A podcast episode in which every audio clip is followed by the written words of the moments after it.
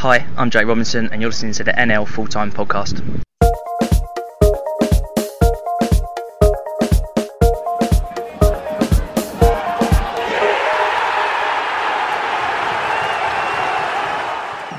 Welcome to the NL Full Time Podcast. I'm Luke Edwards, and joining me as ever to look across the action from the National Leagues is Rob Wowell. Hello, Rob. Uh, morning, Luke. Morning, guys. And uh, we've also got Chris Pratt. Hello, Chris. Yeah, hello, Luke. You two were together yesterday. We'll um, we'll find out later on what why and what happened. And uh, joining me as well uh, to look over the National League North as always, and he'll chip in where needed. It is Dickie Wharton. Hi, Dickie. Hi, Luke. Good to speak to you as always. Joining us as well to uh, chip in with their pearls of wisdom, we have Tom Lang and Darren Smith from the Claret Army podcast. Hi, guys. Morning, Luke. Yeah. I'm, I'm, I'm very much not from the Claret Army Yeah. I was going to Yeah, say yeah. that sounded like you were together, but yeah, you're not. But you sounded really disappointed then, Tom. Luke's well. trying to marry us all off this morning. Oh, Yeah, I know. You, you're aware I'm already married, right, Luke? He's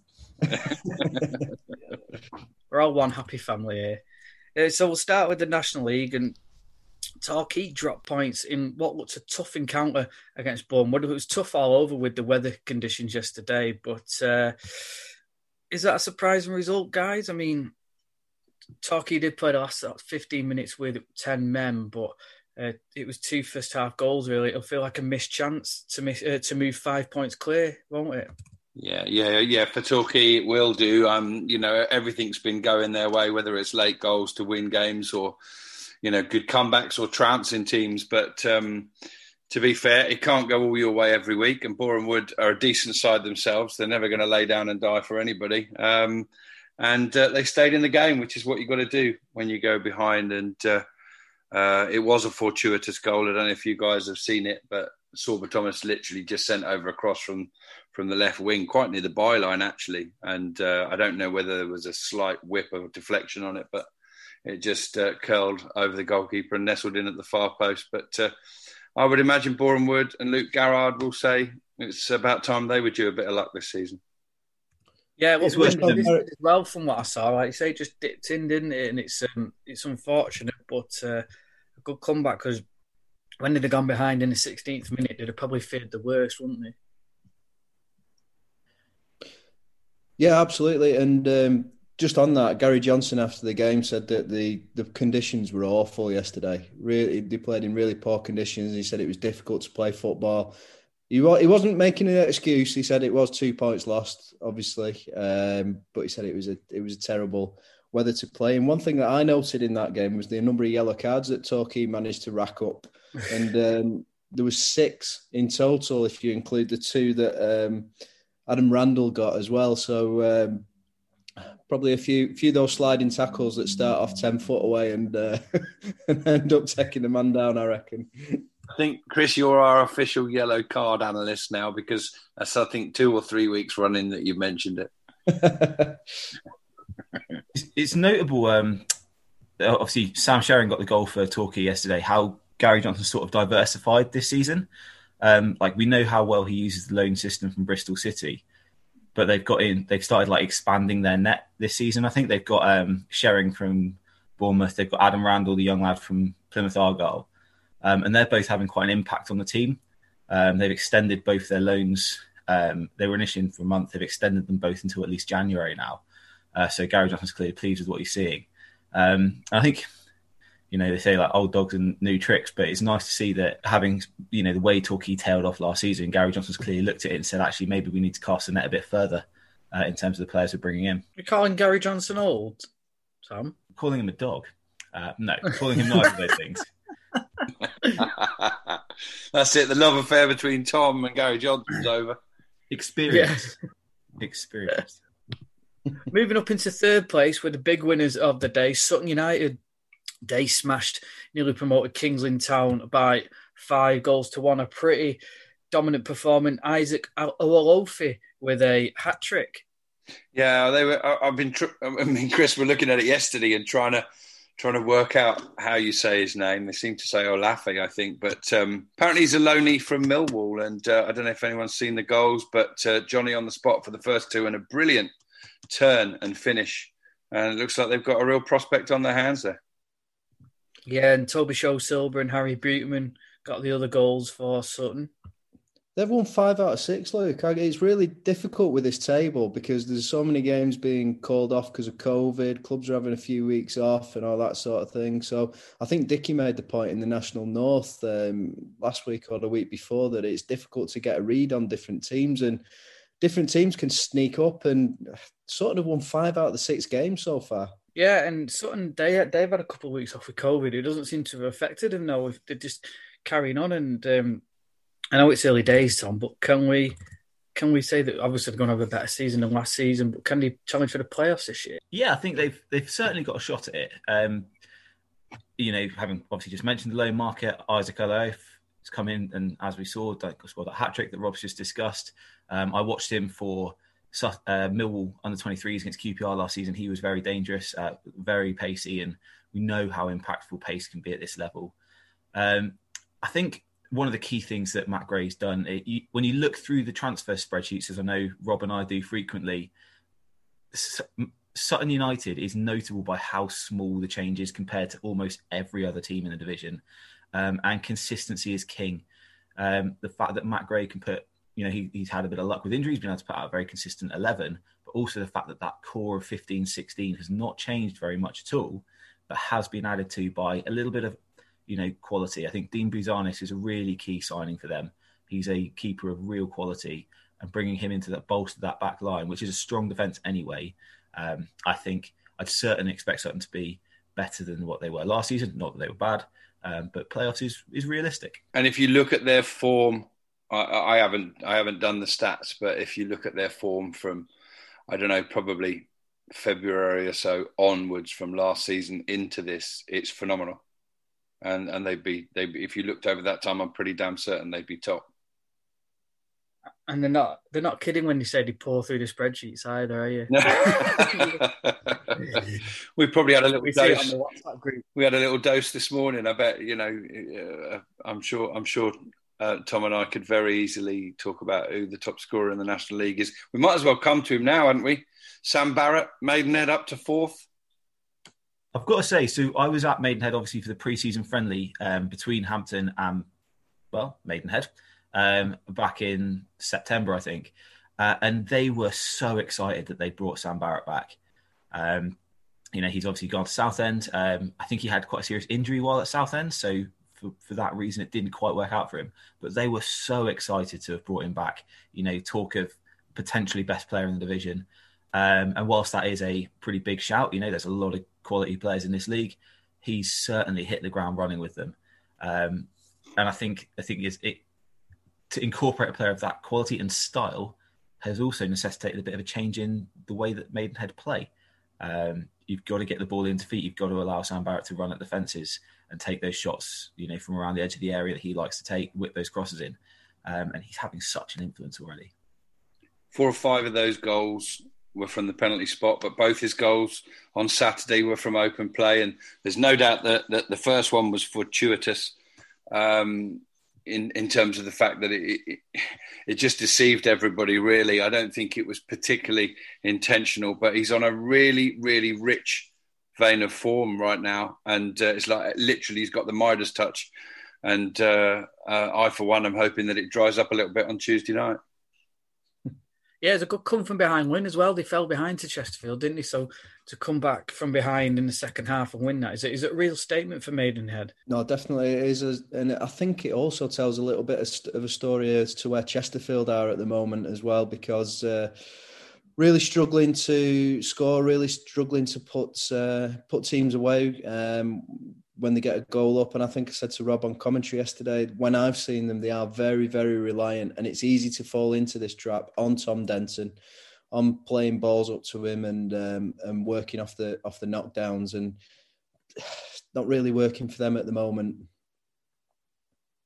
Let's talk about your little rendezvous, guys. Uh, yesterday or on Saturday, um, at Altrincham, Altrincham v Aldershot. Chris, joined Rob on commentary for BBC Surrey Sport, and you had a, a lovely day out despite the weather. Yeah, it wasn't the greatest of games for sure. Um, I think one thing that really stands out about yesterday, both Aldershot looking at Altrincham and Altrincham looking at Aldershot will have said this is a really good time to play the opposition. It was well known about Altrincham's seven or eight injured players.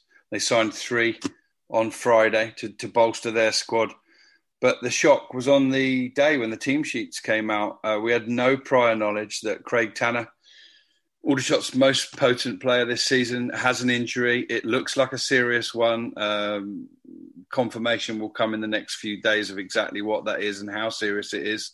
But the skipper, Jamie Sendles White, was out too, and also Mo Bettamer away on uh, international duty for Libya. He scored on his debut, but it resulted in defeat. Was that applying Danny Searle's part, do you think, not not releasing that before kick-off just to maybe keep Altrincham guessing? Yeah, hundred percent. They would Altrincham would have planned for the game, certainly thinking that Craig Tanner was playing. That's for sure, and and he's and he is the quality of player that that, that you would probably have a plan for uh, in terms of how he can hurt you. Um, but it was a big shock to us, even in within, within the Aldershot camp. It was kept very, very quiet. Um, but what Aldershot did do in readiness, they brought in, they gave three debuts: uh, Hungbo, a winger from Watford, Mike Fondop. Uh, played for a lot of clubs at this level, scored a lot of goals. He did hit the ground running. He was very strong, um, you know, solid team performance from him. And, and, most notably, the chap who came in at the back on loan from Wycombe. Let me pass over to Chris because I think he gave him man of the match. Yeah, I did. Jazz Phillips, who was, uh, we didn't know very much about him, uh, but yeah, on loan from Wycombe, American, actually, born in Chicago. and um, he had a great game yesterday. He was solid. He had one of them games. Sometimes we talk about referees, they have a great game when you don't notice them. And sometimes centre halves can have that game as well because he was just there. He just mopped everything up. He did his job quietly and diligently. And in the first half, he's a threat at set pieces as well because he had a couple of headers that just went uh, went very close, just over the bar. So um, great to slot into a new team and just uh, start like that, and really encouraging for Aldershot, I'd say. It was a wonderful um, stroke pass finish guided into the net from uh, Chike Kandi, who came on as a sub that gave Aldershot their second goal. We didn't realise at the time that would end up being the winner because uh, Tom Peers did pull one back in the 89th minute. Um, good for Aldershot, back to back wins. That happened too many times. Um, up to 11. I was going to say, Rob, that's the first thing I. That's the first thing I thought is like you always bemoan the consistency about Aldershot now, and if they can get something at Maidenhead, you go to Wrexham where Dean Keates is under pressure next week, despite the potential takeover. All of a sudden, you could be looking at four unbeaten, couldn't yeah. you? And and then that's a big thing for They're desperate. They're absolutely desperate to put a run together because it's the one thing they haven't really done. They've done okay under Danny Searle for the last year or so. You know, they've always pulled out a result here or there just to keep them clear of trouble. Um, but um, no, uh, right opposition at the right time. You could say the opposite for Tuesday night. Maidenhead will actually come to the EBB, so I'll get a much better look at uh, at Dev's team, who've won, I think, five on the trot after losing the first three. Um, but just a word on Alti. Nothing's really gone their way since they came up. Obviously, they're used to success under Phil Parkinson the last couple of years. Um, they've had COVID in the camp. They've had a significant amount of injuries. Um, and uh, I think it would have been a tough season for them anyway, Chris. But it's looking even tougher now, isn't it?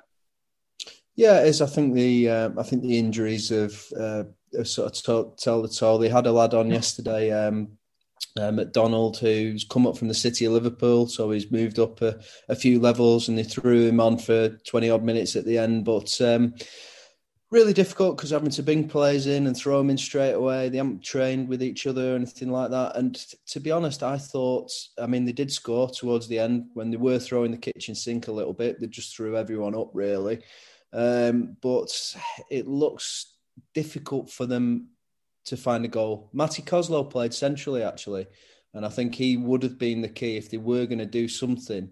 Um, he was trying to sort of spray it around in the in the centre of midfield, but it looked difficult. But I spoke to Phil Parkinson at the end of the game, and um, he didn't think it was a bad performance, and he, he did speak about the injury situation and, and the players he brought in. Phil, it was close in the end. You were knocking on that door, but it just didn't come. No, it didn't, and as it did against Solihull midweek, as we're having a little spell, they've gone and been able to get their second goal, which knocks the wind out here a little bit.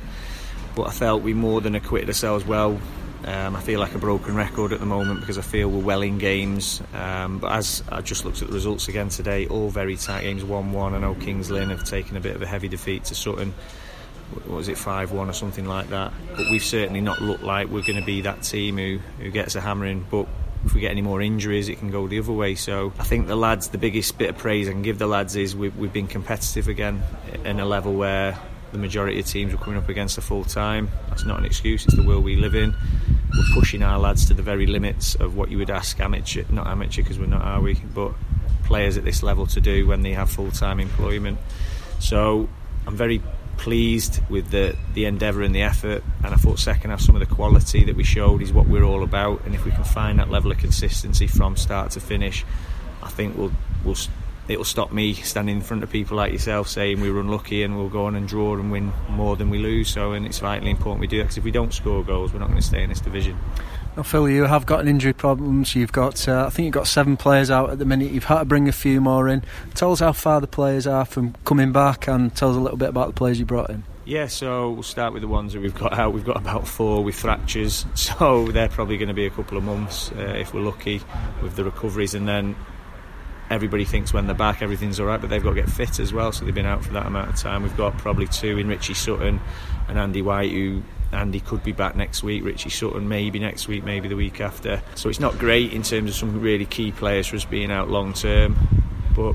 It, it, it is what it is, and the lads who we brought in, I think you could see they, they give us a little bit of quality there today. So Andy Dale's coming in from Scunthorpe, don't think he did a great deal in the game. He made some great runs that we didn't find him on. He's probably not had well, he hasn't had much game time, but unfortunately, us being Altrincham and not being massive spenders, um, we have to look at lads who need game time rather than lads who are flying and we can go and pay fifty thousand pounds for because we can't do that.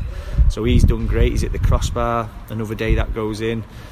Um, Alistair's Alistair Smith from Mansfield really showed that, that classiness in midfield where he's uh, he's supplied Tom the ball for the finish, um, and obviously Jamie McDonald who's come in uh, sort of he's been out of uh, the spotlight for probably two seasons, Jamie, and he's one of them naturally fit lads, and he's a natural goal scorer. And I think we're just giving him an opportunity to see if he can hit the levels that I've previously seen.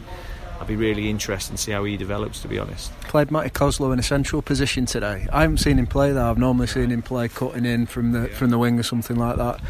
He could be one of your keys going forward with the, with the experience that he has and the quality. Without a shadow of a doubt, I thought he looks a real menace and a threat without being too much of an actual goal threat. Mm-hmm. Um, but yeah, with his experience and listen, I can't speak highly enough of Matty. I've known him a long, long time, and I know he'll do anything that we ask of him. Uh, his attitude's bang on, and um, if that's anything to go by, that'll drive lads around him. We need that. We need players who are really positive and, and can see what we're up against here. And, and we've never sold anybody false promises. We know it's going to be really tough but it's a challenge that we're all enjoying at the moment. No one enjoys losing, but I think again, anyone who knows football can probably say we're well in games here. There'll be times when we're not. There'll be times when we're outclassed, and but fitness-wise, I'm, I'm really pleased where we're at. I mean, we we get these lads maybe if we're lucky three hours a week. Other teams are getting every day, um, and the contact's so important. And like I said, we're pushing everything to the limits with the contact we get with these players. So uh, they've been great, and if effort's anything to do with it, and we have got quality, uh, we'll turn the corner. Cheers, Phil. Good luck for the rest of the season. Yeah, and that was Phil Parkinson. And the big thing as well, Chris Farrell, you were saying about they had new loan signings and stuff, is the last couple of years they've had a consistent squad, haven't they? They haven't really changed it that much. They brought in the odd addition here or there. So I suppose these injuries are killing him. And um, when you do get them back fully fit, they all kind of know each other. It may well turn the, the corner for them. But I think when you read out the lineup yesterday, there was only about four or five who are normal regulars, aren't they? Yeah, absolutely. And um, Josh Hancock was was on the bench, and that was a surprise. But I found out afterwards he did have a, a bit of a niggle. They had Shaun Densmore, who's been there for about eighty seven years. He was on the bench, so they have got experience um, in in the squad as well, um, but they didn't they didn't uh, necessarily play yesterday. I think. Look, I'm getting sick. I'm sounding like a broken record. I think me and Dickie are. We, we spoke about Jordan Hulme leaving for for AFC Fylde, and he was a major source of, of goals last season. And when you take a goal scorer of that caliber out of the team. Um, it's going to be really difficult to to replace that. You've got to remember though, Altrincham have been a successful team for a few seasons now. Um, they made the playoffs the last couple of years. They had a, a, a great season in um, in the Evo-Stik as it was um, before that as well. So they're also in a bit of an unusual situation here for them uh, at the moment of um, of not really putting the wins together. The other final, well, we'll call it two and a half games because Eastleigh against Hartlepool was a TV game, and uh, it's fair to say it was biblical the weather. I mean, even Matt Smith, it, the umbrella blew on top of his head at one point. I, I noticed when he was uh, presenting, and um, the ground staff did an amazing job to get the uh, the game on in the first place, but. It, in the end, the weather just beat them, didn't it? And it was abandoned at half time. If, if there's one place you don't want to be when you get a biblical storm like that, it's the Silver Lake. I mean, it's called the Silver Lake for that reason, isn't it? No, I mean, they've had horrendous problems now over two or three seasons with the pitch or the drainage or whatever.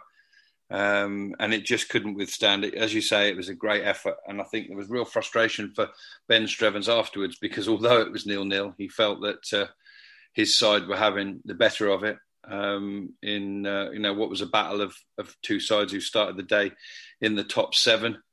Um, I was disappointed in terms of how it looked and how it played. I, I was itching to sort of. I played back the TV coverage when I got home, and I was expecting to see a game a little bit like that Aldershot Bradford one in the FA Cup a few years ago, where there's huge splashes and and like Chris said earlier, you know, tackles starting from ten yards away. But it wasn't really like that. I think it just got heavier and heavier. The ball started to stick a little bit in the ten minutes before half time, and and it just was getting worse. Um, so real shame that both clubs had to go through all the preparation, play 45 minutes, and have nothing to show for it. And also, Hartlepool have to travel again, and in a time when finances are tight, it's probably the last trip they'd want. Absolutely. They'll have to fly down because it's right next to Southampton Airport, isn't it? We could get probably get cheap flights at the minute. um, the final two games, then um, it finished Barnet one, Bromley three. Really good win there for our Bromley down in North London after Barnet's win last weekend in the in the FA Cup. We mentioned that Joseph Kizzy, James Alabi, and Michael Cheek scoring there, and Michael Petrasso pulling one back for Barnet. But I know you wanted to talk, Rob, about Woking and Yeovil. Yeah, I mean it was interesting in in the fact that um, Woking keep digging out the results, don't they? And Josh Davison on loan from Charlton still keeps scoring. I think it's four games and four goals now. But there was a big swing there uh, towards the end, and poor old Yeovil, who haven't missed a game through COVID or anyone else's COVID. They played all eight games that they could have done so far, and they still don't have a win. Um, they were heading for it yesterday. Matty Warburton, a name very familiar to uh, a couple of you boys up north um, from his days at Stockport, uh, on loan from uh, Northampton, put Yeovil ahead just on the stroke of half time, and it looked like they uh, they might well um, take away all three points until uh, Josh Davison equalised in the in the 89th minute. But in between that, both sides won and both sides missed penalties. So a question of what might have been for both sides. Interesting as well, actually. No, we mentioned about Sutton and saying, is it too early? I mean, like you say, Rob Yeovil played all their games so far. There's teams above them who've got games in hand on them. Should the alarm bell start ringing yet? Absolutely, they should be ringing. Um, and I think they are. Um, if not at board level and club level, but certainly with the fans. Um, you know, I've seen a few posts on Twitter this week. You put out there that Darren Sarll's win percentage at Yeovil is 39%. Um, when you consider that he took over when they entered the National League, Club of Yeovil side, you would really expect that to be higher. Um, you know, I don't think they were bad last season by any stretch of the imagination, but they're really just not clicking this year. Um, how many of us looked at the likes of Courtney, du- uh, Courtney Duffus and Rhys Murphy as potential top scorers, and they've not got either of them firing yet? They had a huge reliance on the loan system last season. I think they brought in about 15 to 20 different loan players across the course of the year, and it looks like they're going to do the same this year. Obviously, there's huge value in the loan market, but when you build your team on them, do you get the same buy-in as you would do? Um, it's got to be very difficult to manage, and and as you say, those alarm bells have got to be ringing because this is a strong league again this year, and uh, it's going to start to look a long way up very quickly. And I think most of us had Yeovil in our top sevens for this season. Difficult, challenging time for the likes of Yeovil and Notts County. I'm going to band the two, uh, band the two of them together. When you come down as a big club, it's awfully hard to sort of bounce straight back. One or two clubs have done it, and both of these clubs came close last season. But now they're in the difficult second season, as, mm. as it were. Um, and they'll be hoping their supporters that they don't get bogged down here, they don't get stuck down here and and and do as I think it's fair and reasonable to say um, a, a Wrexham. And also, and, and not wishing to be the harbinger of doom, but with this is a, a COVID hit season, and if this season doesn't go the the full uh, the full term, could it be a thirty game season, thirty five game season? All of a sudden, eight games becomes nearly a third of the way through your season. So, um, you know, they've got to keep uh, keep an eye on that as well. I was going to say it's interesting you make the point about not counting Yeovil. Do you feel that you almost as a as a team who've come down, you've got to bounce back first time. I know Leyton Orient did it in the second season, but almost feels like you've got to do it that first season. Otherwise, you do get stuck a little bit, don't you? I think that history says that, doesn't it, Luke? Uh, to be perfectly honest with you, um, how many teams have dropped down, and we've looked at them, and everyone falls into the same trap every time and thinks, oh, they're going to be. They'll be up there. They'll be um, right back up there. But it does take two, sometimes three, sometimes four seasons sometimes don't get back up at all. Look at poor Wrexham. Mm. um, you know they've been they've been stuck there for ages. So um, yeah, not necessarily always the case, Luke. And finally, Chris, as well, Matty Warburton, a good good signing that for Yeovil. Well, look, I can I can only go off what I saw at um, well at Curzon Ashton and at uh, Stockport County, and he's a top top player he got he probably got that move to Yeovil off the back of uh, a great performance in the FA Cup against them uh, a couple of seasons ago when County went there and beat them when they were a, a league club. Um, but fantastic player, knows where the goal is. So he's not an out and out striker really. He Plays a kind of a number ten role normally, um, but great player. I mean, they've got the firepower down there. It's it's one of those strange ones, isn't it? Although Tom went somewhere to explain it with the uh, with the loan signings that they were reliant on last season and stuff. Just a final word on the Premier League, as we call it, the National League Premier. Uh, we haven't made too much discussion of it today, and we've done it so much over the weeks. But 24 clubs in the division, and only 12 of them completed fixtures yesterday. That's the worst we've had so far with COVID. Um, and that ratio is going to have to improve drastically and quickly if we're going to finish uh, the 2021 season. I think it was Dave Challinor, the Hartlepool manager, interviewed on BT Sport uh, Saturday evening, that said, "Yeah, th- th- they may get it finished, but they'll actually end up playing Saturday, Tuesday, Thursday, Saturday." Um, you look at the injuries that are being picked up at the moment; it's going to be carnage. The argument, though, to that would be that one, they pay to play football, and two, footballers always say they prefer to play matches and train. So it's one of those. Like, if you're on a winning run, you'd want to just keep going, wouldn't you? I suppose.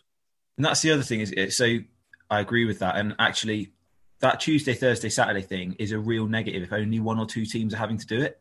You know, you look at uh, Billericay in the National League South last season, where because of their pitch issues, which were caused by, you know, none of us know what, but something, um, because of those pitch issues, they were forced to play three games a week. And it really impacted them because they were the only team doing it. If everybody's doing it, everybody's going to suffer those injuries, everybody's going to suffer those fitness campaign uh, problems, and so it sort of balanced out across the league. Mm. The, the other thing I'd say is, yeah, we saw twelve teams, six completed fixtures, but I think that's quite normal at this time of the year anyway. How many other matches would have suffered Eastleigh's fate yesterday? Um, if there are going to be games called off with COVID, if the fact that it's around this time of the year, I think you'd probably be seeing quite a lot of games off anyway. Yeah, I think um, I think my take on it is if they are playing that many games in such a short space of time, it's probably going to favour the teams that can have the luxury of having a bigger squad. Um, just by the sheer numbers numbers game, um, because players will go, be going down with injuries, especially if you Tuesday, Wednesday, Thursdays are you know going all the way up to Hartlepool if you're based in the southeast, and then you might have a home game, then you, you might be back up in the northwest and and things like that. And I think the teams that have possibly got more resources and possibly got the bigger squads um, may benefit in that situation. Yeah, and also where the uh, the, the use of the loan market will come in and, and, free agents and stuff like that. In the National League South, there is only one place to start, I think, and it was probably the big game of the day, wasn't it? Maidstone against Dartford, a Kent derby. Both sides have started the season well, but it's uh, another win for Steve King's side, bouncing back after that disappointment last Saturday against Dorking. They've now won two wins on the spin following that. Yeah, huge win for Dartford, uh, as you say, against their Kent rivals, and uh, keeps them right at the top there in the league. Obviously, played a few more games than, than some, but uh, no, they're doing brilliantly. I say the same things every week about Steve King and Dartford. Uh, what they did, they probably didn't, uh, you know, have the best of games yesterday, but two or three chances, they score two goals, win the game, get out there with the three points really. So um, I think he'll be desperate, Steve King, to uh, to win it this season after his uh, previous playoff heartbreaks. So uh, yeah, I think they're definitely still my favourite for it. Yeah, and I think um, you know Maidstone's a more difficult place to go this season as well, isn't it? Um, they've strengthened their squad. Um, everyone I, I, speak to who's played them already in the season says it's a very different outfit. Um, you know, they're a lot more cohesive, a lot stronger. Um, they've brought in, you know, they they tried some of the maybe the younger players last season. You know, you like look at like Justin Am- Amaluzor, maybe uh, Ibe Ekambi. Um, this season they brought in the likes of George Porter um, Scott Rendell up top. You know, they're going with proven quality, and and I think that's a really really creditable three points for Dartford. Yeah, another team who have uh, started the season really well, and uh, I think the Blackpool defeat last week in the FA Cup was only their second defeat of the season. They lost on the opening day. Uh, they keep on going. Eastbourne Borough, even though they beat Braintree uh, four 0 they're in a, they're in a solid fourth place, fourteen points after seven games, and Danny Bloor's doing a good job there. Absolutely. I think we we had them on the opening day and, and we went down to them at home. Um, and I was surprised. Um, I did, don't really know a huge amount about their squad, to be honest. So I was surprised at how good they were. Um, I was watching on the stream and, and their front three of Charlie Kendall, Charlie Walker, and Greg Luer were just so good. Um, and Dean Cox was immaculate in central midfield. Like everything went through him, uh, metronomic uh, in terms of like turning the ball over. Um, and it was Walker, Kendall, got three of the goals yesterday. Um, Charlie Kendall's in on loan from QPR. He looks so ready for men's football. Um, and Charlie Walker is just such a busy player um, and finishes when he gets the chance. Um, I've been really pleasantly surprised by Eastbourne. I actually think they could upset quite a lot of people because, especially as we get into the winter, nobody wants to go away to Eastbourne.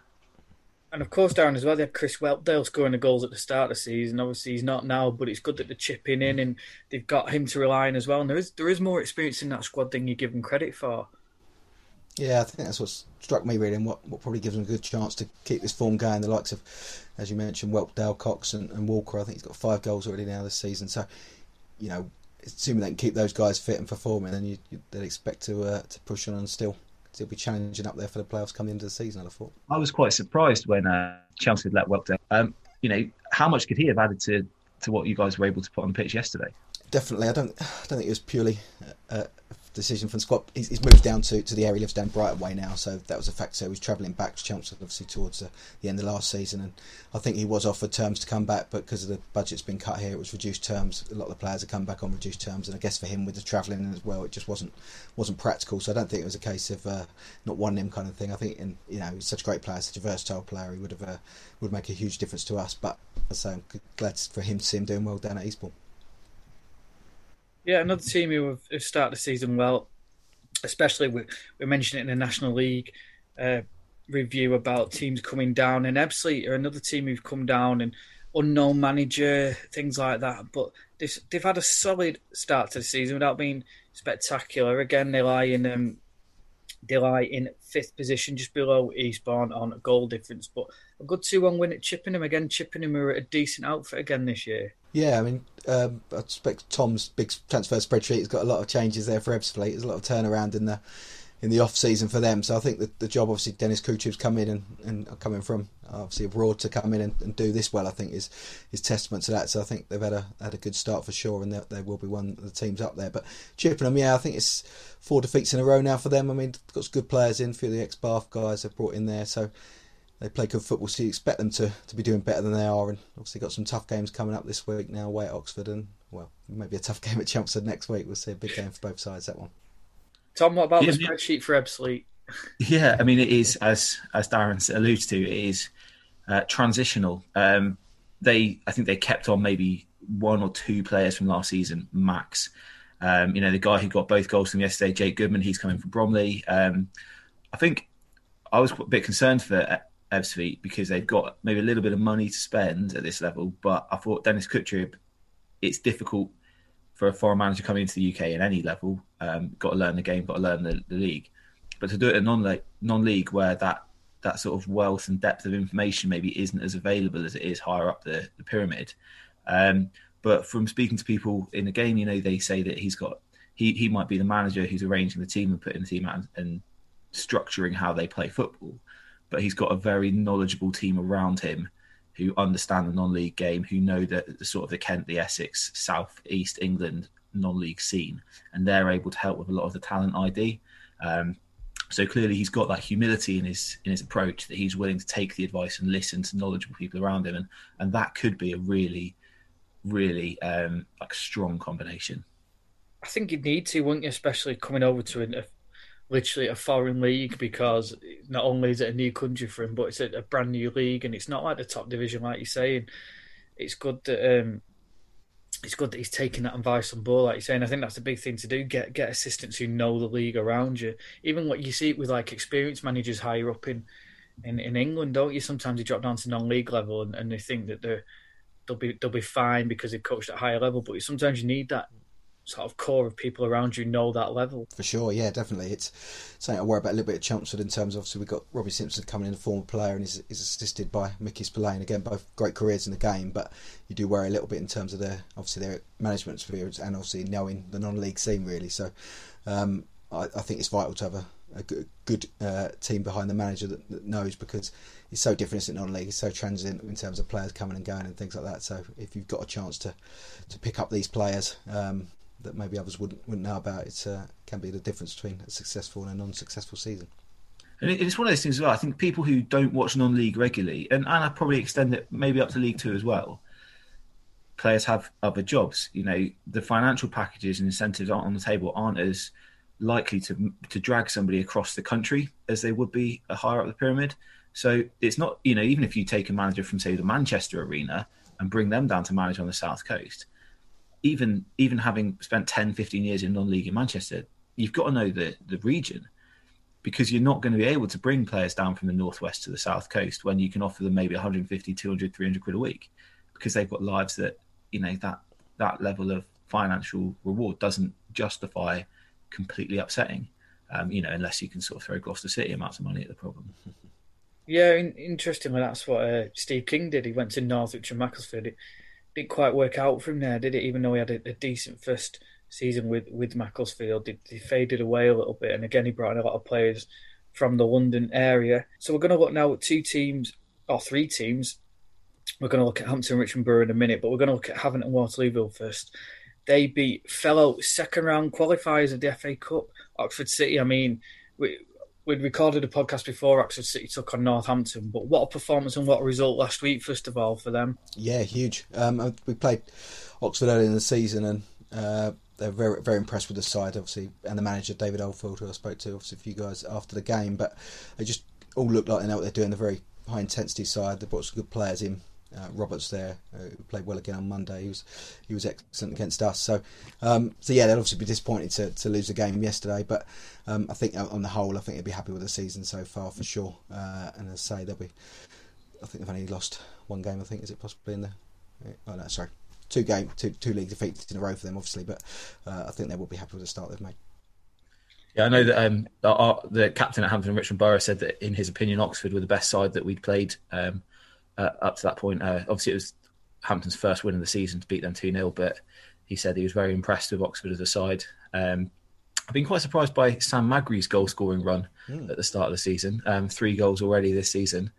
Um, it's not not maybe the person you expected to be bolstering the Havant attack, but I saw that they clearly Paul Doswell decided he wanted to bring in a bit more firepower, so he's gone back to Danny Kedwell this week. Mm. Um, he's had basically Havant, then Hollands and Blair, I think, in step hmm. five uh, and now come back up to to Havant this week. So be interesting. He's obviously scored in midweek. Be interesting to see how long he continues that. Yeah, one defeat for Havant so far, looking ominous, and they've got they have got the games in hand, and they've got the FA Cup ties coming up as well. Um, they travel to Marine in that one, so they're they're actually going to be the uh, the favourites in that one. So they could well reach the third round, and, and we know Doswell's don't got that pedigree in the in the FA Cup, so that could well become a distraction for them in the league as well. Because again, they'll be play- but in this season, everybody's going to be catching up, I suppose, as we talked about earlier. I think there's a chance as well. They're, they're due to play Bath on Tuesday, and obviously Bath had their last two games postponed for mm-hmm. COVID reasons. So I think there's a fair chance that that one may go as well. So they could be a case of those being a, you know, obviously doing well, but being quite behind on games. So whether that will become a factor, as you say, with the cup ones as well going forward, but we'll see. I suppose yeah, they'll have a good rest before that FA Cup game, now, won't they? So uh, that'll help in that way. And uh, obviously, you boys faced off yesterday. Not not personally, of course. Your two teams uh, Chelmsford and, and, and Hampton. And uh, I'll shut up and let you two chat about it. Go on, Tom. you So, uh, so, yeah, I'll go first. So it's obviously my first time ever coming to Chelmsford. Um, I have to say, first off, it's it's pretty desolate at times, particularly in the driving wind and rain that we had yesterday. But I mean, it's clearly a great facility for the community. But with I just can't get on board with uh, stadiums with athletics tracks around the pitch. Um, but the main reason I mention that is because the fact the lack of the, the exposure made it a really difficult day for both sides yesterday. The wind made it so hard for either team to play. Um, you always think like wind, well, if you keep it on the floor on the deck, you're fine. But sat beside the goal with the corner flag almost horizontal next to me, um, gave you some impression that no matter where that ball was, that was being impacted by the wind. Um, so you know, credit to both teams that they they managed to put on like a, a moderately watchable game. Um, it was pretty tight. I thought it was pretty even, but uh, yeah, it was Hampton that took took the three points through Wilson Carvalho, and I have to say, I thought I thought his introduction was probably what swung it in Hampton's favour. I thought he was almost unplayable when he came on, um, and and Danny Imre at right back looked like a broken man uh, after half an hour of, of facing up against Carvalho. Yeah, he's only 17. Obviously, come to the side last year and has done brilliantly. But yeah, against obviously a player of Carvalho's quality, uh, yeah, you could see he was he just couldn't handle him. Unfortunately, could he? For unfortunately for us, but it's uh, yeah. I mean, obviously the red card was a factor as well. But I think you were probably starting to already sort of come into the game then. I think you could tell both sides struggled a little bit on goal scoring this season. Probably the ch- they had quite a few chances early on, didn't they? In the first sort of 10, 15 minutes, I think both sides had a couple of good chances each, but couldn't couldn't capitalise. And uh, as you say, towards the end, until Carvalho come on, really start to he made that difference with a great finish. So, yeah, I think probably deserved win for Hampton in the end, but as I say, it could have been a different game, uh, depending on maybe who got that first goal and who took that chance first. Worth noting as well that both sides are in a bit of an injury crisis. I mean, Hampton are missing Charlie Wassmer, Dean Inman, Luke Riddick, Ruddick, Sam Cox. Obviously, Chelmsford, I think we were astonished when we saw the team sheet. You had about 17 centre forwards on the pitch because there's no midfielders in the squad at the moment. Yeah, four, four, all four centre midfielders out uh, for various reasons. So yeah, that's obviously difficult. So you got couple of defenders really who have played in midfield to be fair, but obviously you just lose that cohesion, don't you? Really, and you say you've got three or four attacking players on, which you think would lead to lots of great attacking play, but it doesn't quite work like that. You've got to get the balls to them. So uh, yeah, so we didn't really, apart from that early on, we didn't create enough really. So. Um, yeah, it's difficult. I think Robbie Simpson said after the game in the change room, the, the players had a long talk and stuff really to talk about things again, and probably not so much just about this game, but I think obviously the defeat on Monday against against Tonbridge as well. So yeah, it's a difficult rookie manager. It'll be interesting to see uh, how the team bounces back uh, next week against Chippenham. I was going to say ninth and tenth in the division. Um, Hampton have won the last three. Chelmsford have lost the last two. So it's almost like even though you, you're together in the table at the minute, they're both in kind of a little opposite directions, maybe. And I think the other thing as well, which I would I would draw out of it from a Hampton perspective, is uh, Tyrell Miller Rodney was once again exceptional in centre midfield. That guy broke up everything. Um, you know, you close your eyes for a, a second, he was there. Um, he was so good, and he's now suspended for a week following his sort of moment of madness against Oldham. Um, matches coming against Hemel on Tuesday and then Bath on Saturday.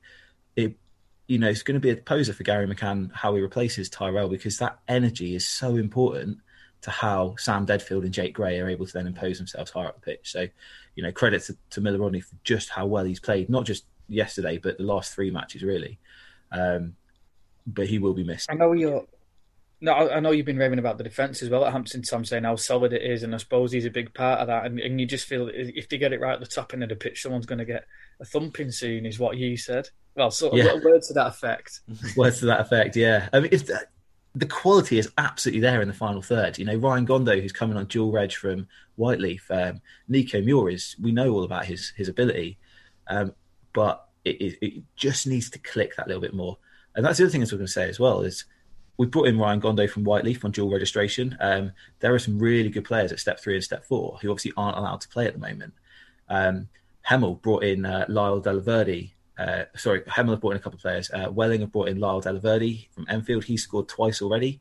Um, there's there's ability there, and if the management teams can spot it, there's a real like bit of impetus they can add to their squads for the next month. It's it's a nice little loophole, isn't it? I know um, my club did it. We sent a couple of players on loan to Farsley. Contracted. If you're contracted at step three or four, why not send them out on loan to a National League South club or even a National League club, even if it's just a cover, just to keep yourself ticking over, things like that. And like you say, oh, Joe Regin, I think it's. Um, I'm surprised we haven't seen more clubs doing it. I think it's a smart thing to do because then when step three starts up again, that players five and ready to go and playing it and, and playing against good opposition as well. Absolutely, I saw. Um, you know, I, have been really impressed with Hayes and Yeading so far this season with their FA Cup run. Their captain Liam McDevitt and one of their centre forwards Omar Rowe, they went out on loan yesterday to Hemel Hempstead, um, and by God, Hemel need a bit of a bolstering because uh, they're struggling at the moment. Yeah, Billy Knott turned up at Billericay yesterday as well. He played the full 90 minutes Bowers and Pitsea, so he put in a good performance there. You know his quality, so no doubt helped them towards a win against Slough, which I'm sure we'll talk about shortly. Yeah, I mean, we'll uh, we'll get onto Billericay shortly, um, but like you say, Hemel, they had a good winning. Um, they had a good win last week, and then Dartford went there and won comfortably, and they played Welling, who you saw last week, Darren and I said, was, was it good Chelmsford or was it um, or was it Welling being bad? And you said a, a bit of both, but uh, vital win that for Welling against Hemel, and you think they'll both be kind of down there, so it's good for them to take points off off a rival. Yeah, definitely. I mean, I thought they may struggle. Obviously, budget I imagine had been cut from a few years ago when Steve King was there at Welling, but yeah, Bradley Quinton's done well in similar circumstances at Braintree, obviously getting those up. Um, but yeah, scrolling through a lot of players, as you say, they brought Lyle Della-Verde in. This was yesterday, but I don't know. Maybe it's just a case of he's just scrolling through players, seeing what sticks and see what players work. But it can't be good, as you talked about earlier, in terms of consistency. It can't be good for the side to, to constantly be changing players. But they'll be glad to get the win. By the sounds of it, Hemel had a lot of chances themselves, and probably be a Lee Bircham were very frustrated that they didn't uh, didn't pick up the result there. But no, important to get their first win. They probably played a lot less games than others, so probably not as bad as it looked. But still, yeah, as you say, they're both going to be down there. I think I can't see either of them pushing on beyond mid-table.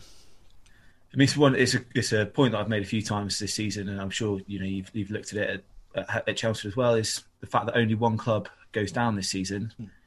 I think there's going to be quite a few teams looking quite quite grateful that Braintree are in the league. Mm. definitely. Yeah, no, I suppose that's the only benefit to Braintree at the moment. They look far adrift, but because there's, there's, only one team going down, they've only got to overhaul one team, haven't they? But yeah, yeah. they definitely look the favourites to me. Yeah. Unless, unless they start using this national uh, lottery money to uh, boost their squad. But the one thing you would say about Braintree is they're only one point away. They're only one win away. Sorry, from uh, being level with Bath, albeit they've uh, they've conceded a lot more goals and they've played a few more games, but they're not cut adrift as such, are they? they're not cut adrift. No, you're right, and and Bath being down there is, is quite surprising, but they have only played five. But they're not cut adrift. But the four teams directly above them have all played fewer matches. Braintree have played seven. They've lost seven, and they've got a goal difference of minus fifteen. Um, that is not only is that not a good start to the season, it's difficult to see where you pick the morale up.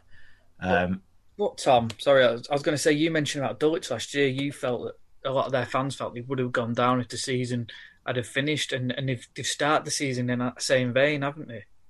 They have done, yeah. And I, have been, you know, I. I really rated Gavin Rose. I was quite surprised by the way he was perceived at Dulwich. But yeah, a lot of their fans felt that if the season had gone through to conclusion, they would have gone down. And I'm guessing my point is always like, can Braintree take heart from that and knowing that Dulwich ran a bad run themselves and they could maybe leapfrog them? Because, like I said, they're only one win above putting Dulwich into that bottom spot. Yeah, yeah, it's possible. I mean, it, you've and they've got to seek solace somewhere. Like they've got to look at something and say, well, actually, you know, there is light at the end of the tunnel on this run. Um, you know, I'm just looking at their upcoming fixtures. Who have they got? So their next two matches, they've got Concord at home and Tonbridge away. Both of those are eminently winnable, and then they've got Welling. Um, you take six points from those three matches, all the things, sudden things to look quite a lot more rosy. I think they'll be looking at that and saying, Concord at home and Welling at home we should be winning both of those. Um, if you want to stay up in those this league, you should be beating Concord and Welling at home. Um, you know, no disrespect to them, but you, you win your matches at home against the sides that are likely to be around you in the table. They take six points from that. Look, there's a whole different complexion on things. Talking of another Essex club, I mean, Darren mentioned it a few minutes ago. Billericay, they were Jamie O'Hara has been under massive pressure from the fans. Um, good squad this year, but they he looked um, he, he, he, sort of blamed himself a couple of weeks ago for a defeat and said they'll look to change it. And, and boy, has he ha- boy, has he done. They've, they've, won the last two. Uh, really good win against Slough on Saturday, and then now up to 13th in the table, albeit they've still conceded more than they have scored. But uh, that's a massive shot in the arm for Billericay. Definitely, yeah. It's um, obviously friend of the show, Jake Robinson again doing doing the job there. Six goals, I think, this season to get a hat trick, didn't he? Hemel uh, in their previous win, but yeah, no, it's a massively important win. Um, as, as, I said to you before, they're on a terrible run in terms of a couple of wins in twenty odd. So um, to come back with those two is, is vitally important. I mean, obviously, looks like it's a game of uh, two halves. So really, in terms of that big decision or big moment of Ryan Bird getting his second yellow card just for half time, and then straight away, minute after, Jake Robinson scores and then settles them down. Then obviously Joe Reason uh, with the clincher late on, but yeah, I mean, obviously they're not the squad that it was in the days of Tamplin, but still, uh, I think a lot of people were tipping them to be pushing up there for the playoffs. So uh, to sort of start the way they did was disappointing. So yeah, they'll hope that this is a, a boost for them to kick them off and, and uh, hopefully push up the table and, and, and, deliver on that promise. Really. Yeah, I know. I the um, Jake Robinson thing is, is a big big one there. He he wasn't in the starting lineup at the start of the season. Uh, I think O'Hara was looking at different options. You know, obviously Jake's what thirty in his early thirties now. They're looking to the future. Um, but as soon as he's come back in, he's done what he always does and started scoring goals. You know, that guy, if he plays 30 games in a season, will score 20 goals, no question. Um, I know. Um, I know. Jamie O'Hara was asked that like after their last defeat, and he said he knows what Jake Robinson can do, and he basically said that he's obviously he's not getting any younger. They've got to look at other options, but he knows when he puts him in, he'll score. So it wasn't a case of he doesn't rate him or he doesn't think he's good enough for the team. It's just obviously he's got to utilise the squad as well. But like you say, O'Hara's probably gone back to basics, chucked him in, and, and he scored. At the end of the day, in the league campaign, results are king. And yeah, you might want to try and future proof and plan for the future. And he, he has been doing that, you know, bringing in the likes of Josh Hutchinson from Potter's Bar. He is looking to the future, but you've got to put the points on the board first and foremost. Um, and whilst I personally, like, yeah, I don't, and I'm sure Darren would agree, I wouldn't have had Billericay down as my favourites for the league. The bookies did. Um, and so there was, although we all know that the bookies are not great at mm. non-league, um, there was an element of expectation there. And the final game then, Dorking, good win against Tonbridge. You've had an up and down start to the season, but Dorking after their uh, after their good win against Dartford last week, they had a blip against Hungerford the week before, but they're uh, they're looking pretty solid, aren't they? Yeah, definitely. Um, again, probably with with Dartford and Havant obviously the three uh, of my tips really to go up, and obviously Jason Pryor has stepped up recently in a big way. Another uh, hat trick yesterday, I think seven goals now, the clear top scorer in the league. Wes Fogden, another one, good player, coming in scores yesterday, and they just look like a, a good side. I know what they're doing, especially on their home pitch, obviously uh, very strong there. So, and you imagine if they need to, they'll bring in more players themselves if they need to really push on to to uh, force for that promotion. But yeah, I think the way they bounced back from, it he was very scathing, wasn't he, in that defeat at Hungerford. So uh, they've obviously listened to him and come back strong and, uh, and won those next few games. Yeah, I think he called it. Did he call it pathetic? The performance at Hungerford, um, and yeah, they certainly uh, they certainly bounced back, haven't they? And Tom caught up with Jason Pryor to talk about his side's start to the season. I'm joined by Jason Pryor, um, Dorking Wanderers centre forward, uh, who's off the back of a nice little hat trick. It's Tonbridge Angels. Uh, Jason, that's seven goals for the season for you so far. You're now out on your own in the uh, in the lead for the race for the Golden Boot in the National League South. How uh, how are you feeling this season? Yeah, obviously really good. Um, yesterday was nice personally to get. Always nice to get a hat trick. Um, but I think it's just um, sort of a result of how well um, all the lads have started the season. Um, so it's, yeah, been a good one so far. You're up to second now, four points behind Dartford, but you have two games in hand. Um, the two those two sides were a lot of people's uh, tip, uh, along with Havant really to be at the top end this season. Is promotion definitely what your your ambition is this year? Yeah, I think um, when you look at the squad that the manager's built, um, I think it's got to be sort of what we're looking for. Really, I think he'd say that himself. I don't think he'd want us to shy away from. Um, being ambitious or saying, you know, we'd just be happy with playoffs. Uh, I think we've got a squad that's uh, capable of, if we uh, can put a consistent run together, I think we're definitely capable of challenging this year. And obviously for yourself, you know, you, have been joined by Alfie Rutherford at the back end of last season. He's someone you've played with before. How important is it having that sort of consistency of partner up front?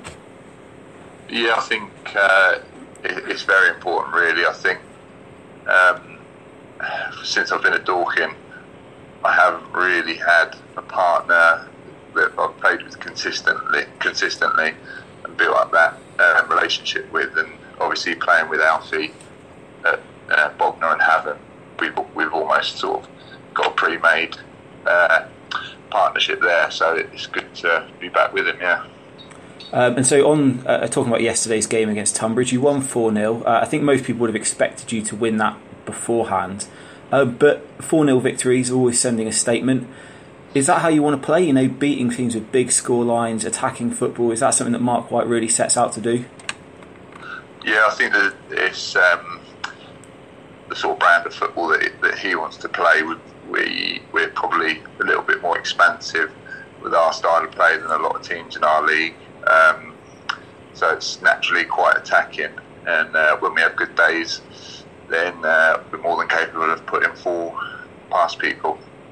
Yeah, absolutely. And on a personal note, obviously you top scored in the season that Havant and Waterlooville went up, um, but then I think it was family reasons you made the decision to to not push on to that next level because of the travel. Is that something you'd be looking forward to testing yourself at this time around? Um, yeah, I think so. When I was at Havant, we had uh, our first was due um, um, during pre-season, so obviously I didn't want to commit to Havant with newborn baby on the way. Obviously, it would put a lot of strain uh, on my partner um, and work commitments. So I think it was probably with the Havant thing, it was a bit of not wanting to commit uh, to the unknown really. But mm. so we've got two now, um, and obviously nice and settled. So uh, I think if if we were if we were to go up, then yeah, it would be good to have a crack at it next year. Yeah, I mean, uh, you've scored goals at absolutely every level you've been at, but that National League level is still it's sort of that one one testing ground that you that you haven't been able to uh, to test yourself against yet. Yeah, I think um, obviously when I, I signed for Wimbledon when I was about 23 and broke my leg um, a couple of games into being there, uh, which is a bit of a killer really. So I didn't get to have a go at League Two, and then after that I went to Dartford when they were in the um, Conference National, and then um, I think sort of a quarter of the way into the season there, I broke my ankle and needed another operation. So um, unfortunately, it, it, that sort of just came at a bad time for me. That mm. opportunity there. So, but I think obviously having sort of a good a good spell at Bognor, having and now Dorking under my belt uh, I'd fancy my chances if we if we did have a go at it. Yeah, absolutely. And, and just the last one really was uh, when you made that decision not to, to continue with Havant, what was it about Mark White and Dorking that attracted you? Um, well, I think obviously um, people that know Mark, Mark know um, how ambitious he is and sort of what sort of character he is. So he just sold me his um, vision for the club, where he wanted to take it, um, now obviously moving into a new new ground, which was um, which was nice. So I think all of that sort of put together, um, I was just sort of excited for what he for what he'd uh, had planned for the club. So and obviously it's panned out that way so far. So um, yeah, hopefully we can just keep going on a similar level. Yeah, absolutely. And I mean, his record speaks for himself. He's overdue a promotion now, isn't he? Oh yeah, I mean, I think uh, it's a British record how many promotions the club have got, and I think um, they've been going now for just over 20 years. So um, they, they've gone from playing park football to sort of being not a million miles away from being in the National League. So it's it's an unbelievable story. So and uh, as I said, pe- people that know him know that he's not going to be happy consolidating for long. Yeah, absolutely. Well, um, thanks very much for joining us today. Um, congratulations on the hat trick yesterday, and good luck for the rest of the season. No problem. Nice one. Cheers. And again, it shows we go on about Mark's White quality. Mark White's quality. He's not just chairman. It just shows what a good manager he is to get him to bounce back from that. Yeah, he's he's really good. I think I, am you know, I'm never not impressed by Mark White. Um, he speaks very clearly and very passionately about the game. He He's learned, you know, he's he's paid his dues coming up through the levels, admittedly with the same club, but he has come up from county football. Um, he knows the game. He knows the players that he wants.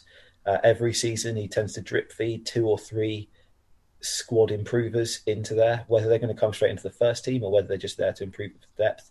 He he seems to have this knack of improving the squad without unbalancing it every single year consistently, and that's a really difficult skill.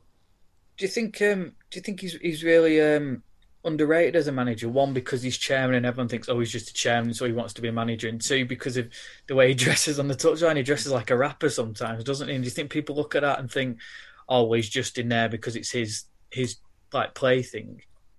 There's an element of that. There's also an element that everybody knows that Dorking are able to spend money at this level.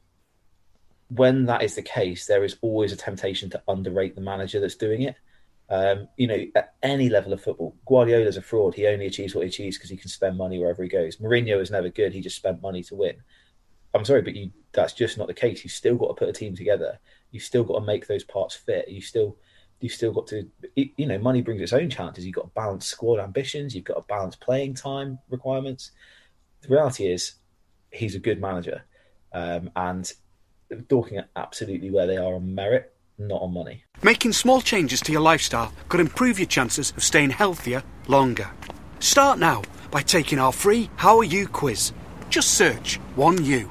We'll start off, Dickie. We've got to start off at the top of the league. Gloucester City. You saw them on Tuesday evening when he took on Telford. He scored four goals there, and he also scored four goals on Saturday, but not in a winning cause this time. No, they didn't. No, I mean it's we would always pretty much always start with the team that's top of the league. But if you're talking about what ended up being the game of the day. I think it was the game of the day as well. A 4 4 draw with Bradford Park Avenue, a game that swung back and forth, back and forth between the two sides. And, and yeah, I mean, a, a, a, an incredible game. And we, we were hearing the score coming through from the, from the game we were at, um, Telford and Darlington, and then the league just seemed to be changing hands, you know, every five minutes. And I noticed um, the three main, the uh, the triumphant up front, the Asante, McClure, and Mensah all on the score sheet as they were on Tuesday. I mean, is there a better front three in the division? Certainly doesn't look to be at the moment. No, I mean, I can only speak from what I saw on Tuesday night, and um, you know, my Telford team were level at one-one with them uh, at half time and, and, the goal from a, an Akwasi Asante penalty. But I felt we were we were you know well in the game at that point. But then in the second half, yeah, Asante added another one. Mensah added the third. Matt McClure headed the fourth. They just absolutely tore the game away from us in the space of about 15, 20 minutes with you know with finishing that's for the level we're at absolutely top draw and and yeah, you, you, you look at them and and the number of goals that they're scoring, particularly at home. I mean, I don't know whether the sides are arriving at New Meadow Park a little bit tentative because of it being an artificial surface. Um, but you know, if if you don't go there prepared to sort of with a plan to try and stop those three, you're probably going to come away on the on the losing side. And you know, you you've got to give huge credit for Bradford Park Avenue yesterday. I don't think that was a result that many people foresaw. But you know, to score four goals of their own, um, a, tremendous point for them. A, a, really good point, and I think it possibly says more about the, the direction that Bradford Park Avenue are moving in than Gloucester. I mean, mm. you can almost say that Gloucester, where they are, is almost expected with it, with the kind of firepower that they've got. But since Mark Bower went in at Bradford Park Avenue last season, he's slowly turned things around, slowly got things going in the right direction. Um, you know, they they they were they were looking in with a, a, chance of pulling away from those relegation places when the season uh, uh had a halt drawn to it rather unceremoniously. Um, and yeah, he seems to be getting the band back together again. It, it seems to be working for Mark Bower second time around. Yeah, I mean, you'd be disappointed scoring four goals away from home and not obviously and only getting a draw. But um, does that say do, do Gloucester to you look like they, they can go up this year? I mean, or is there question marks over the defence? Seeing as it conceded four at home. It's difficult to say. I mean, I suppose to, to say that based on perhaps one the evidence of one game yesterday, you know, a, a four four, I, I I did going into the game with Telford. I think that was my um, my hope. Didn't come to fruition on the night. That that yes, their forward line is is very good, but defensively, I didn't feel, you know, that they were, you know, an impenetrable object that was being placed in front of us, and and obviously Bradford Park Avenue found that yesterday. So yeah, if there if there is an Achilles heel, then maybe is the defence. But you know, if if you can with a number of goals they're putting away, that it's almost like uh, you know two six gun shooters meeting one another in the middle of the street and saying, you know, we'll just get the more shots off than you, and and um, chances are more of them will hit the target. Spennymoor, well, Spenny filed a second, but they didn't play. Their game was called off, although they got a good win against Spennymoor in midweek. But Spennymoor did bounce back on Saturday with a win at fourth place Southport, and it means they leapfrog Southport now, Spennymoor, and go into third. Yeah, it's a it's a good result for for Spennymoor Town. You know, we played Southport last week and um, had to dig out a point against them. So you know, you you have to work for what you get against the Liam Watson side. Having said that, I, I, read some comments from from Liam Watson after the game yesterday. I don't think he was hugely impressed with his own team's performance. He said, um, you know, he could have made a number of substitutions, but unfortunately, only has three, which doesn't say a lot for what he thought of his team's performance. Southport also had a penalty saved in the in the second half. Uh, David Morgan, normally so reliable from the spot, such a key man for Southport, but Dale Eve saved his penalty, which would have cut the deficit. Um, Southport were already 2 0 down by that point. A, a, a, an Adam Blakeman goal after three minutes, a deflected free kick, and then Glenn Taylor adding the second after 21 minutes. And it doesn't sound as if it was exactly plain sailing for Spennymoor from now on, from there on. But yeah, it, it, it's a it's a comfortable win and a good win for them, and they're again sort of justifying my prediction, dare I say it, that that they'd be towards the top of the table again.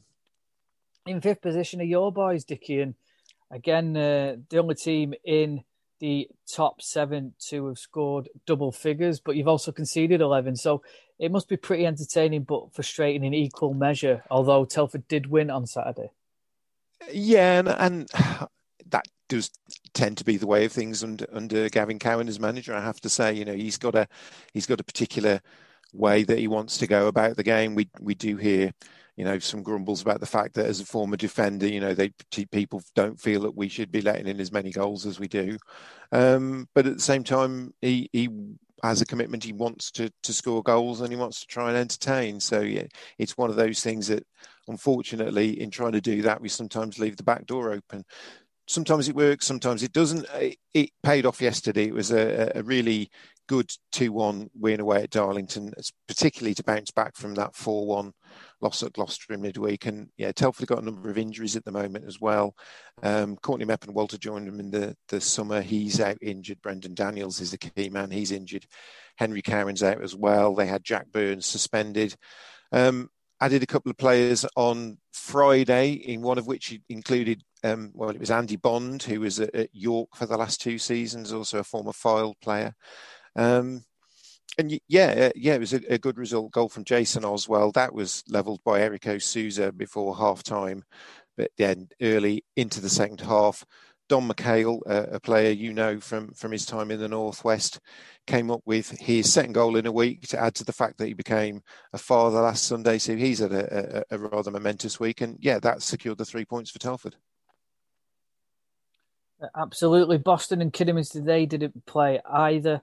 In ninth place are Alfreton, a good win for them over Farsley after a, a couple of defeats recently.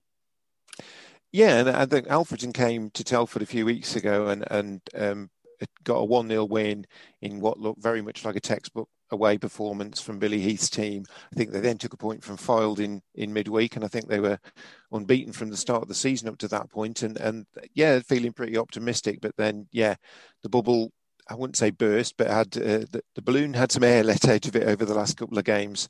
But yeah, they bounced back yesterday with a, a good 3 1 win over Farsley Celtic, I think themselves were going into that game something like three unbeaten. Um, all the scoring before half time, James Jones putting Alfreton into the lead, uh, Elliot Reeves then put them 2 1 up after an Adam Clayton equaliser brought it back to 1 1. Jake Day added the third goals right on the stroke of half time no more scoring, but yeah, job done in the first half for Alfreton yesterday. Yeah, interestingly as well, in terms of Farsley, they've played eight games uh, along with Blyth, and, and neither of them are, are, ripping up any trees. So is that we spoke about this in the in the other divisions? Is it um, is it a worry that you've played eight games and maybe only got five or six points, considering other teams have games to play? I think potentially so. Yeah, I mean the, the, the whole table's got a strange look to it at the moment. I mean, I think it's quite commonly heard people say, "Oh, you know, don't read too much into the table until at least ten games have been played." But that would normally assume that most teams would arrive at the ten game mark at around the same point.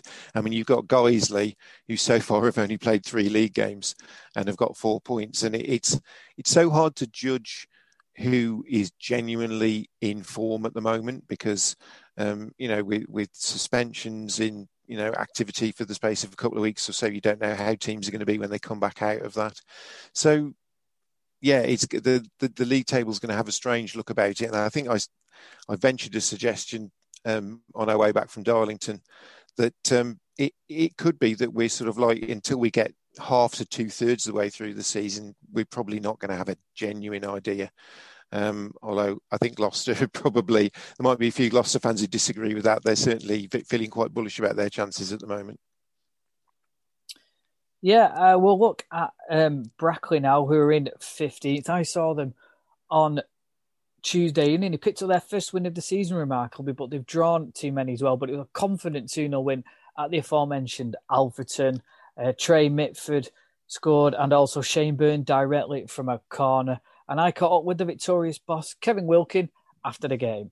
You must be really pleased with that, especially after Saturday's exertions. Exactly that, yeah. The um, you know we, we identified that the, you know the emotion that was um, exerted on Saturday was more than perhaps was ideal. Yeah. Um, but you know to come through that game and dust ourselves down, and we knew we were in for a real battle tonight. Alfred started pretty well, and um, you know they're a strong side, very physical, capable players about their ranks, and very respectful of what Billy's uh, doing here. Um, so, like you say, we knew it was going to be tough and we'd have to be right on a game, and fortunately, we were. Were were you worried about any sort of fatigue or anything like that creeping in? I mean, did the second goal help in terms of the energy levels? I think so. I think it gives you that little bit of cushion, and we've, you know, we've been guilty of, uh, of giving away leads like that this season. Uh, home to Curzon, we, you know, two 0 uncomfortable, and end up giving two penalties away that lend, you know, allow them to then take something from the game, which is disappointing. We, you know, it, we're searching for a first win this season as well, and so there was, you know, plenty on tonight. We needed to get up and running, and um, knew it wasn't going to be easy. But certainly, as you say, getting a second goal just gives you that bit of cushion, and keeping a clean sheet is a bonus for us. We're really you know, we were really struggling with numbers tonight. We've obviously had to name Mark on the bench with the greatest respect. That's not ideal with injuries and yeah. losing a couple of players, one gone back to his parent club and one isolating. We were, we were really stretched tonight, but I have to say great credit to the to the lads. You know, they, they, they've dug in and worked really hard, and I think we deserved it in the end. Experienced squad, I'm sure you're not worried ahead of the FA Cup, are you, that they'll take their eye off the ball now, will they? Hopefully not. I mean, you know, you look at the league and every time you look at it for any manager, it doesn't get any easier for any of us. Um, some fantastic sides in there, really competitive sides, and it, it, kind of has a bit of an open look about it. I may be wrong, but um, you know, Gloucester's going ex- exceptionally mm. well. Uh, Fylde will be strong, York will be strong, Spennymoor's strong. You know, that's that's to name but a few. Um, so again, you know nothing's taken for granted. A long, long way to go, and let's just hope that we, you know, we can get the season finished, and um, you know, a, a, hopefully a positive outcome for us. Yeah, hopefully you'll be up there knocking it about with the big boys, won't you? Well, we hope so. You know, we've we've been unfortunate in the playoffs over the last probably three seasons. We've done very well to get there and, and compete like we have, um, but you know, us like all the rest want to take that extra step now and, and, and, try to get to the next level. And as I say, it's it, it it doesn't get any easier. Um, mightily competitive, but that's why we love the competition. And that was Kevin Wilkin, and he mentioned about them drawing too many. Well, exactly the same thing happened on Saturday, although I think he'll be more pleased with this draw, won't he? Absolutely, will. Yeah, they they pulled out um, a, a two-two draw away to Gateshead, but particularly so with when they were trailing two 0 with just five minutes to go, they uh, fallen behind to goals from Macaulay Langstaff in the first half, and then Greg Olley added the second on the hour mark. It, it you'd normally think that would be game over. You know, Gateshead are a pretty strong proposition at their own international stadium, but Trey Mitford, you mentioned in there, he was at Kettering last season he joined Brackley just before the start of the season, and, and he's been adding a few goals for them. He got them on the board in the 86th minute. And then Lee Ndlovu, flexing his muscles, Hmm. added a second right on the stroke of full time to get a 2 2 draw for Brackley. And yeah, that's, that's a good point for them. They uh, perhaps have a reputation as being slightly slow starters in the division, but they, they kind of always come good. Um, and yeah, they, uh, they wouldn't want to be in 15th position at the moment, but only five games played. I still think Brackley will be towards the top of the table when we get to the, the, the reckoning in, in April, May time. Uh, just uh, just want to get your thoughts on. I know we touched on it earlier. Your game at Darlington. What do you make of Darlington? They had that win in the FA Cup, and then they've. I mean, they've not had a great start. One win out of four. Um, it's almost like they've taken their eye off the ball a little bit. Yeah, I, have not managed to have watch all of Alan Armstrong's post-match interview yesterday, but I did pick up one quote from it where he said, "We're, we're too much of a soft touch." Um, I obviously wasn't entirely thrilled by his team's performance yesterday. I think I'd read that they were four games unbeaten going into that game against Telford yesterday, but I, I assume that would include their FA Cup ties that have taken them through to that point. I mean, they got a fantastic win away against Swindon in the FA Cup last week.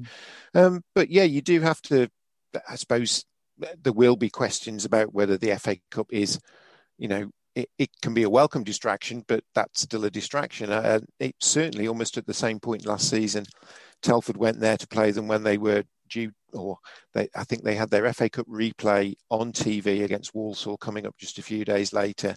Um, strolled into a 2 0 lead against Telford, but then uh, just just stopped playing in the second half and lost 3 2. And similar situation yesterday, 1 1 at half time, but it was the second half that Alan Armstrong wasn't happy with. And it, it's always a really difficult one. You know, you think players would be um, keen to put themselves in the manager's thoughts with, you know, an FA Cup tie away at Bristol Rovers to come. You know, even we haven't got the supporters in, it's still a big occasion. Players want to be involved in that. Doesn't sound as if too many from Darlington pressed their claims particularly hard with Alan Armstrong yesterday. Uh, another manager uh, who'll be a bit unhappy is, is Paul Cox at Kettering. We, he, he made such an impact when he came in last season. They've started off really slowly. And I was interested to read um, a quote from someone you know well, John Dunham at the Northamptonshire Times, where he said, The alarm bells aren't sound- sounding, but you can hear them in the distance.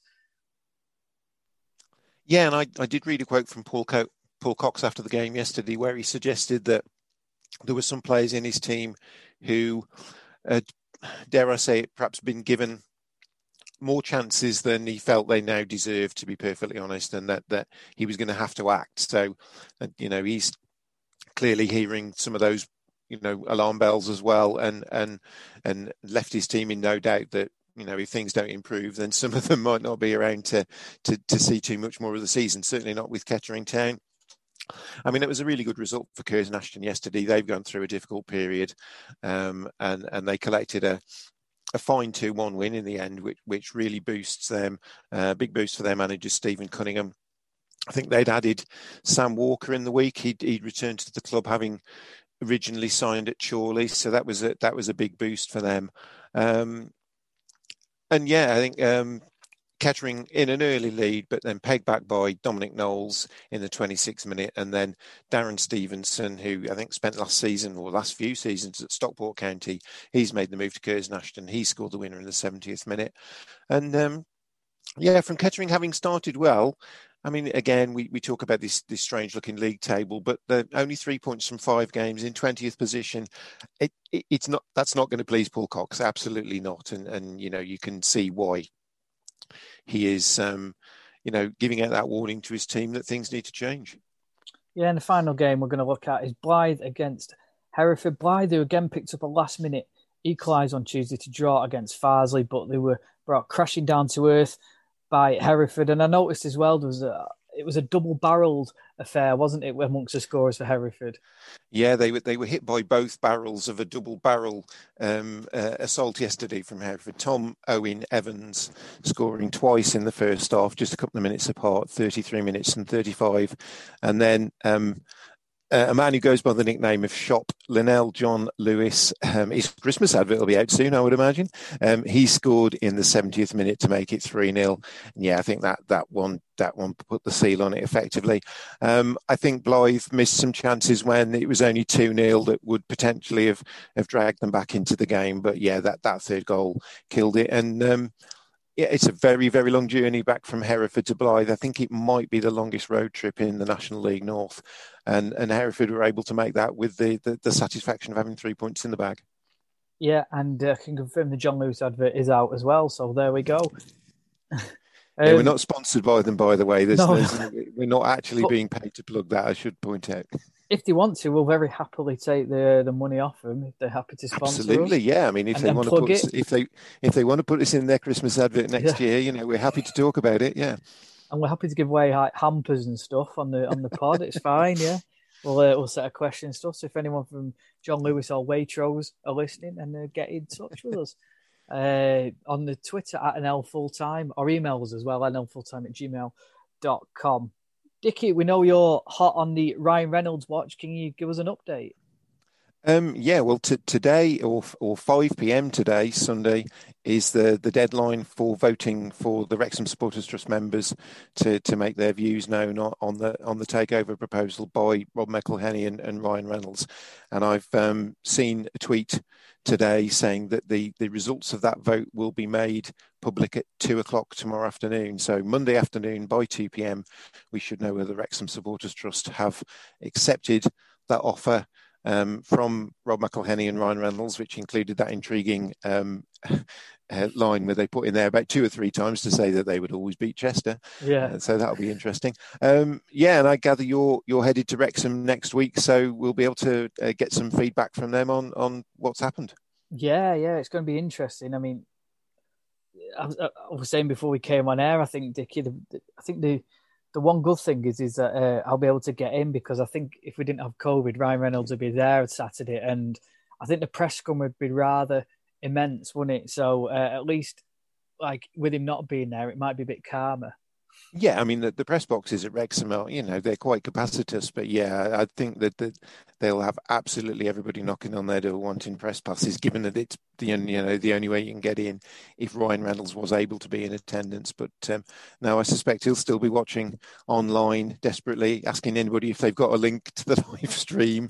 You know, I'm sure he's probably got his own personal private one by by that this time next week if he's the owner of the club. To be perfectly honest, but. Um, yeah, I mean that's going to add a really interesting dimension to to the National League. You know, having having two, you know, big Hollywood players as as the owner of a club that that that will give us. I mean, we could probably do a podcast on that from now until the end of the season and not talk about anybody else.